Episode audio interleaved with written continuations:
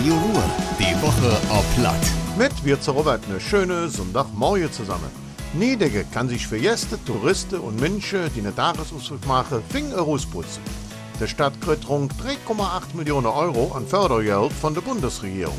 Das Projekt nennt sich Niedegens Tore und spielt damit ob der Stadtbusse aus Vrozig an.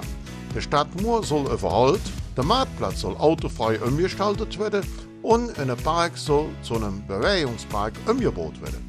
Um die Stadtmauer wird außerdem ein Entdeckungsplätchen für die Pins entstanden.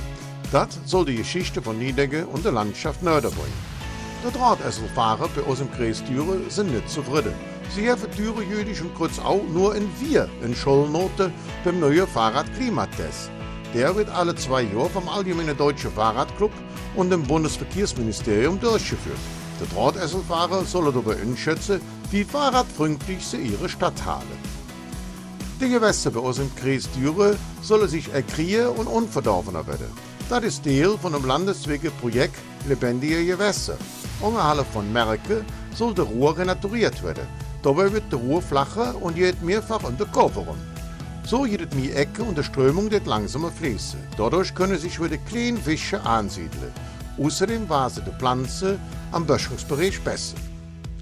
Schokolade, Chips und Eis. Bei uns im Kreis Düre haben die Menschen Kohldampf auf Süßkram und Leckereien.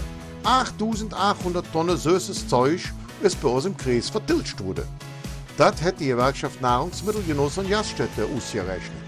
Während der Corona-Pandemie haben die Kunden entlang der Ruhr dickes Schokolade und Knabberkram gekauft. Der Verbrauch ist um 3% auf rund 33 Kilo pro Kopf angestiegen, so der NGG Wigge. Und das war das wieder. Ich allen noch einen schönen Sonntag. Madet Jod, Ihre Robert. Radio Ruhr. Die Woche auf Platt.